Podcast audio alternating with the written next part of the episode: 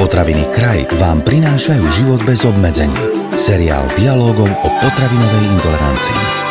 Leto je vraj obdobím, keď máme menšiu chuť do jedla a hlad častejšie potláčame pitím tekutín. Horúce letné dni sa preto javia ako ideálna časť roka na pozitívnu zmenu v stravovaní. Na druhej strane, leto so sebou prináša aj isté rizika. Či už sú to nie vždy zdravé grilovačky, popíjanie vychladených alkoholických drinkov počas dlhých letných dní a teplých večerov, dovolenkový režim, ak ide o dostatok pohybu, či zvýšené riziko nákazy zo zlé skladov konzervovaného jedla. A všetko spomenuté si dnes rozoberieme na drobné s pánom doktorom Petrom Minárikom, odborníkom na zdravý životný štýl. Začína sa ďalší diel seriálu Život bez obmedzení. Pán doktor, leto je v plnom prúde. Mňa a samozrejme aj našich poslucháčov zaujíma, či je toto obdobie vhodné na to, aby sme počas neho začali meniť stravovacie návyky, samozrejme k lepšiemu a celkovo zmenili náš životný štýl, lebo tých nástrach v podobe dobrého jedla,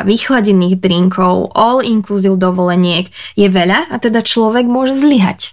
Áno, človek môže vždy naštartovať nejakú pozitívnu zmenu bez ohľadu na ročné obdobie, mm-hmm. ale leto je skutočne takým ročným obdobím, ktoré sa priam ponúka na navodenie určitých zmien z rozličných dôvodov. Napríklad aj preto, lebo je teplo, sú dlhé dni, krátke noci, dá sa všeličo robiť aj v stravovacej, aj v pohybovej životospráve na novo. Určité nástrahy samozrejme sú v lete špecificky prítomné, ale týkajú sa predovšetkým vysokých teplot pitného režimu, niečo si o tom povieme. Leto je jednoducho vhodným obdobím pre naštartovanie nejakej pozitívnej zmeny životospráve, ak sa niekto preto rozhodne. Mhm, ale stále platí, že keď sa rozhodneme dnes, je úplne jedno, aké je ročné obdobie. Áno, ale hlavne keď sa rozhodneme, tak sa rozhodujme s dlhodobým cieľom mm-hmm. a mhm. nie, že tá zmena bude trvať e, týždeň, dva alebo mesiac a potom sa vrátime k tomu, čo bolo predtým. Ovocie a zelenina, to je dúfam, že to môžem takto povedať, ale alfa a omega zdravej stravy. V porovnaní s inými ročnými obdobiami mali by sme jesť v lete ešte viac ovocia a zeleniny ako napríklad v zime? Ak si pozrieme potravinové pyramídy alebo pyramídy zdravej výživy z akéhokoľvek štátu, z akékoľvek krajiny, tak zistíme, že na tom najspodnejšom prvom poschodí, na tej najširšej báze tej pyramídy je zelenina. To, že táto lokalita tej pyramídy je najširšia, hovorí o tom, že najväčší počet porcií denne skonzumovaného jedla by mala tvoriť práve ovocie a zelenina. Nie je to náhoda, je to preto tak, pretože ovocie a zelenina nás nasíti s minimálnym obsahom kalórií. V podstate dostatočný konzum najmä zeleniny, ale v istom zmysle aj ovocia podporuje skôr aj zdravú telesnú hmotnosť. Navyše dodá nám nielen vodu, ale aj vlákninu, tá je veľmi potrebná pre našu mikrobiotu, dodá nám množstvo biologicky aktívnych látok, či už vitamínov alebo minerálnych látok, takže zelenina skutočne je tou zložkou stravy, ktorú by sme mali podporovať a denne by sme mali zjesť spolu s ovocím 5 až 7 porcií. No a tá druhá časť vašej otázky, že či máme jesť viac zeleniny v lete ako v zime, treba povedať, že odporúčania zdravej výživy netvrdia, že by sme mali v lete zjesť viacej a v zime menej. Mm-hmm. V podstate nemá to nejakú sezónnosť. Ovoce a zelenina sú dostupné v širokom sortimente aj v ostatných ročných obdobiach. Na druhej strane tá zelenina a ovocie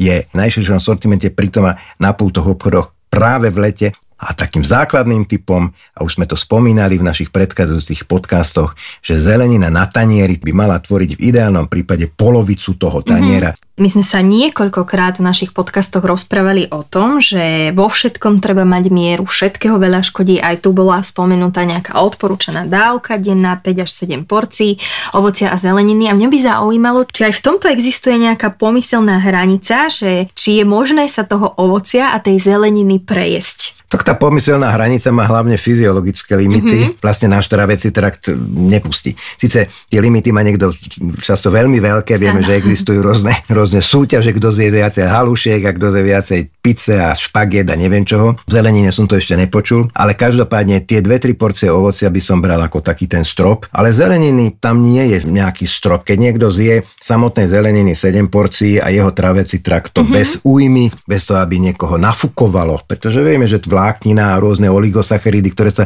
vyskytujú v rôznych druhoch zeleniny, najmä v kapustovej zelenine, Áno. alebo aj tie zlúčeniny s obsahom síry v brokolici, v karfiole, to naozaj môže človeka nafúkovať a, a, a môžu prísť aj nepríjemné dyspeptické ťažkosti, ale väčšinou, keď sa pozrieme okolo seba, ľudia majú tej zeleniny na tanieri veľmi málo a zdôraznil by som, že zelenina nie je na ozdobu, ano. na okrasu, ale na nasýtenie. Síty z mála kalórií. To nám dodá zelenina. Pán doktor, k letnej pohode neodmysliteľne patria aj grilovačky. Moja otázka by teda mohla znieť, či sa dá grilovať aj zdravo, pretože najväčším strašiakom sú v tomto prípade také kvapky tuku, ktoré padajú na to rozhorúčené uhlie, z čo vznikajú rôzne aj karcinogénne, aj toxické látky a že teda meso by nemalo prísť do kontaktu s ohňom, čo sa ale na grilovačke bežne deje. Čiže ako sa dá grilovať zdravo? Grilovacia sezóna to nie je len o lete. Tá mm-hmm. začína už na jar, ako náhle je už trošku teplejšie a krajšie počasie a končí väčšinou pomerne neskoro na jeseň. No ale leto je, leto je klasickým obdobím, kedy ľudia si radí, najmä keď je teplo, tak v podvečerných hodinách sedia vonku. Je to príjemné a keďže ľudia neradí len pijú, ale aj jedia, tak pritom aj jedia. No a ten grill sa k tomu ako keby veľmi a veľmi hodil, umocňuje to letnú pohodu a ľuďom proste chutí chuť pečeného alebo grillovaného mesa. Treba mm-hmm. však povedať, už pri klasickom grillovaní sa aj bez ohľadu na ten fakt, že či sa meso dostáva do priamého kontaktu s dymom alebo je proste nejak zabalené do, teba do alobalu. Pôsobia tam veľmi vysoké teploty, pri ktorých v mese vznikajú karcinogénne látky, ako ste už to spomínali. Oni majú aj svoje názvy, sú to napríklad heterocyklické amíny alebo polycyklické uhlovodíky, ktoré teda v našom organizmu majú tendenciu poškozovať dezoxinu ribonukleovú kyselinu v buniek a podporujú riziko vzniku rakoviny. Mm-hmm. Samozrejme pri mhm. jednorazovom grillovaní určite nie, ale ak to niekto robí systematicky, automaticky, tak určite áno. Čiže prvou vecou je oddeliť meso od priamého dymu, už či je to z uhlia alebo z dreva. Uh-huh. Ale druhá vec je potom aj to, že čo máme grilovať. Aj Áno. takúto podotázku som si zapamätal. Červené meso a červené meso údené, údeného typu, či už je to nejaké údené meso, alebo je to údená klobasa, alebo údené párky, to je najčastejší. To je asi ten najhorší. To je, to je najhorší variant, a ešte keď je to grillované na dvo- otvoreným ohňa, tak to vlastne sú všetky negatívne vlastnosti tu prítomné v jednej príprave jedla, čiže veľa karcinogov no, pritom vzniká. Čiže mojou radou by bolo ak je to možné, a vždy je to možné, je to otázka osobného rozhodnutia, nahradiť červené meso bielým hydinovým mesom alebo rybým mesom, kto má rád ryby. Akékoľvek meso, či už červené, biele, čím chudšie, tým lepšie, čo znamená s nižším obsahom tuku. Samozrejme oddeliť to meso od priameho kontaktu s dymom. A potom sú tu aj ďalšie také typy, ako zdravším spôsobom grilovať a napríklad aj onkologické spoločnosti, ktoré sa zaoberajú vzťahom faktorov životného štýlu k nádorovým ochoreniam, majú niektoré konkrétne rady, ktoré teraz niektoré z nich vymenujem. Odporúčajú používať marinády. Marinované meso pred grillovaním znižuje tvorbu karcinogénnych látok, mm-hmm. ktoré som už spomínal. Ďalej, odporúčajú si predbariť kúsky mesa ešte pred tým grillovaním, lebo to má potom za dôsledok to, že sa skráti čas potrebnej expozície na to grilovanie, čiže kratšie sa grilluje. Aj ten čas hrá rolu. Grilovať zásadne iba chudé meso, to sme si už hovorili, ideálne hydina, kuracie prsia, alebo ak je to teda meso masnejšie, odstrániť z neho čo najväčšie množstvo viditeľného tuku. Grilovať meso v menších kúskoch, pretože sa grilluje opäť rýchlejšie a v kratší dobu. Skúsiť grilovať aj zeleninu. To znamená, čím viac tam bude zeleniny na tom špízi, tým tam mm-hmm. bude tom. No a potom zmenšiť porciu konzumovaného grillovaného mesa, už teda akéhokoľvek, a zväčšiť porciu zeleniny. Videl som takú strašne komickú scénku, proste prišli dve, tri rodinky do lesa a my sme išli proste okolo a vidíme, že deti poslali behať a hľadať draždie a rodičia si rovno no. sadli a už, si, už niečo teda popíjali. Treba sa napriek fyzicky v úvodzovkách uťahať a trošku si aj zaslúžiť to jedlo. Čiže nie len rovno sedieť, ale teda aj fyzicky nejakým spôsobom sa v úvozovkách namáha, to znamená podliať fyzické aktivite. Takže toľko asi o tom grillovaní. Negrillovať príliš často, určite varenie a dusenie je zdravší spôsob, spôsob. Príprav, mm-hmm. prípravy mm-hmm. Leto to je aj obdobie posedenia pri drinku, často s prídavkom alkoholu. Letné drinky sú, a nemusíme si klamať, veľmi osviežujúce a jednoducho k tomu letu patria, ale pán doktor, alkohol a leto, ako to urobiť čo najšetrnejšie vzhľadom k nášmu zdraviu, v akom množstve, čo si vybrať? Ja myslím, že ten vzťah alkoholu k človeku ako takému, ako ku konzumentovi, opäť nemá nejakú, nejaké vymedzenie mm-hmm. v lete ináč, v zime ináč. Každopádne mnohí ľudia to nechcú počuť, lebo negatívne veci nechcú počúvať, ale alkohol v každej dávke, v každej forme zvyšuje riziko rakoviny. Je to karcinogénna látka, tak ako mnohé iné. Alkohol v ideálnom prípade by sme nemali piť vôbec, ale takých ľudí je veľmi málo. Vrátane mňa, ja tiež nie som plným abstinentom. Ano. Čiže potom treba umierneným spôsobom piť a teda v dobe, kedy sa to hodí a nie samozrejme predtým, než by mal človek bochráň sadnúť za volan. Čiže čím menej alkoholu, tým lepšie. No a sú tu určité limity, a tie platia v zime aj v lete, že ideálnom prípade by žena mala vypiť za jeden deň pri pravidelnej konzumácii piva jedno malé pivo, alebo ano. jedno deci vína, alebo štvrt deci destilátu a muži dvakrát toľko. V ideálnom prípade, čo znamená jedno veľké pivo, dva deci vína alebo pol deci destilátu. No a teraz k tým takým tým praktickým radám, ako znížiť napríklad obsah alkoholu, ktorý v istých nápojoch veľmi populárny a ja sa priznám, takto verejne, ja mám rád pivo, aj dobré víno, ale nikdy sa neopíjam. Pivo sa dá uprednostniť ľahké nízkoalkoholické pivo. Tá chuť toho piva je veľmi, veľmi podobná, 10 stupňové pivo, to úplne stačí. Niekedy malé pivo urobí tú istú pohodu a tú istú slaz ako mm-hmm, jedno veľké ako pivo. Víno, ak nechceme v lete nejak veľa vína, alebo nechceme veľa alkoholu, ale predsa len víno chceme, tak buď si dáme deci dve, alebo možno teda taký tí opravdový vína novinári teraz zavrú si uši. Mm. Dá sa urobiť aj vinný strik. U nás to Aha. nie je veľmi zaužívané, ale napríklad v susednom Rakúsku, aj len šprictno, oni to hovoria, proste vinný strik vám tam ponúknú aj v reštaurácii, čo aj podporí pitný režim, pretože máme tam určitý diel vody. No a destilát radšej, radšej, radšej, nie. radšej teda mm-hmm. nie. Alkohol sa samozrejme nezapočítava do pitného režimu počas dňa, to všetci dobre vieme. Bohužiaľ ani pohár toho mm, dobre vychladeného piva, ani toho svetlého. Ako by mal pán doktor v lete vyzerať ten náš pitný režim. Možno, možno sa asi bude líšiť od, od iných ročných období, keďže v lete je teplo. Možno cítime ten smet častejšie. Áno, piť by sme samozrejme mali v dostatočnom množstve v lete, v zime, v každom ročnom období, ale v lete, keďže je teplo a nemôžeme sa vždy pohybovať v klimatizovaných priestoroch, to znamená, že sa viac potíme. Pochopiteľne tie nadmerné straty tekutiny spôsobené nadmerným potením by sme mali nahrádzať vyšším pitným režimom. Čiže počas letných horúčav treba piť viac a niekedy podstatne viac.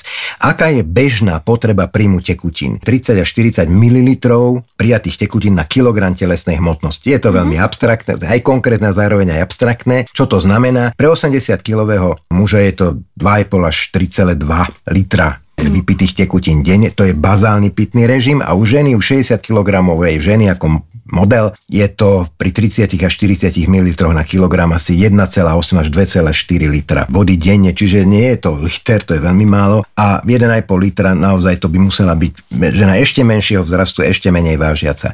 Ako náhle sa potíme, strácame tej vody viacej, niekedy stúpa potreba príjmu vody pri potení o 10, 20, 30 aj o 50% strácame aj soli. A preto by sme mali teda zvýšiť hydratáciu. Aké sú prejavy dehydratácie? Môžu byť ľahké, keď stratíme menej ako 0,5% telesnej hmotnosti, akýmkoľvek spôsobom vrátane teda potenia, tak ešte nemusíme cítiť vôbec smet. Mm-hmm. Ale máme malé množstvo hustého a tmavého moča. Smet ešte cítiť nemusíme, ale napiť sa už treba. Ten pitný režim skutočne by nemal čakať na nejaké pokročilejšie prejavy straty telesných tekutín, pretože pri 1, 2 alebo 3% straty telesnej hmotnosti už prichádza smet, ale už prichádzajú prejavy pokročilejšej dehydratácie, čo sú suché ústa, suchý jazyk, suchá koža. Môže sa už dostaviť najmä u detí alebo u seniorov slabosť, únava, nepozornosť, znížený tlak, strata pozornosti, neistá chôdza a tak ďalej, že už to mm-hmm. začína byť aj mhm. nebezpečné. Strata viac ako 4% telesnej hmotnosti v dôsledku strate tekutín už je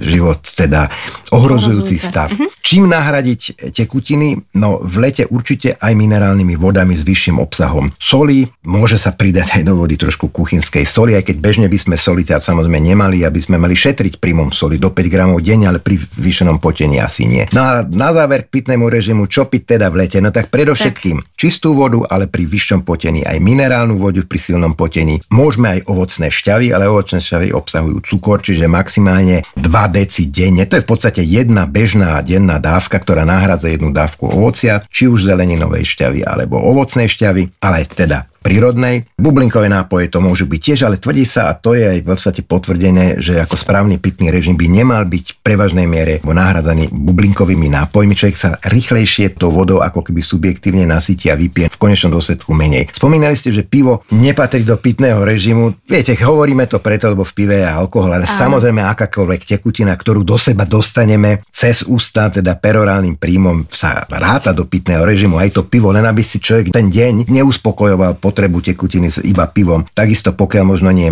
vínom, aj mlieko hovoríme, že je to potravina a nie je to súčasť pitného režimu, no ale jasné, že keď si dá niekto pol litra mlieka za deň, tak, tak prijal po, takmer pol litra tekutiny. No a na záver aj zelenina, ovocie podporuje pitný režim. Pokiaľ možno nie je energetické nápoj, káva určite nie, lebo káva to je malý objem vody a močopudný kofeín. A čaj, keď je nesladený a niekomu to chutí viac ako voda môže byť. Poslednú vec, ktorú by som povedal, sladené nápoje by buď nemali piť, alebo iba naozaj príležitostne.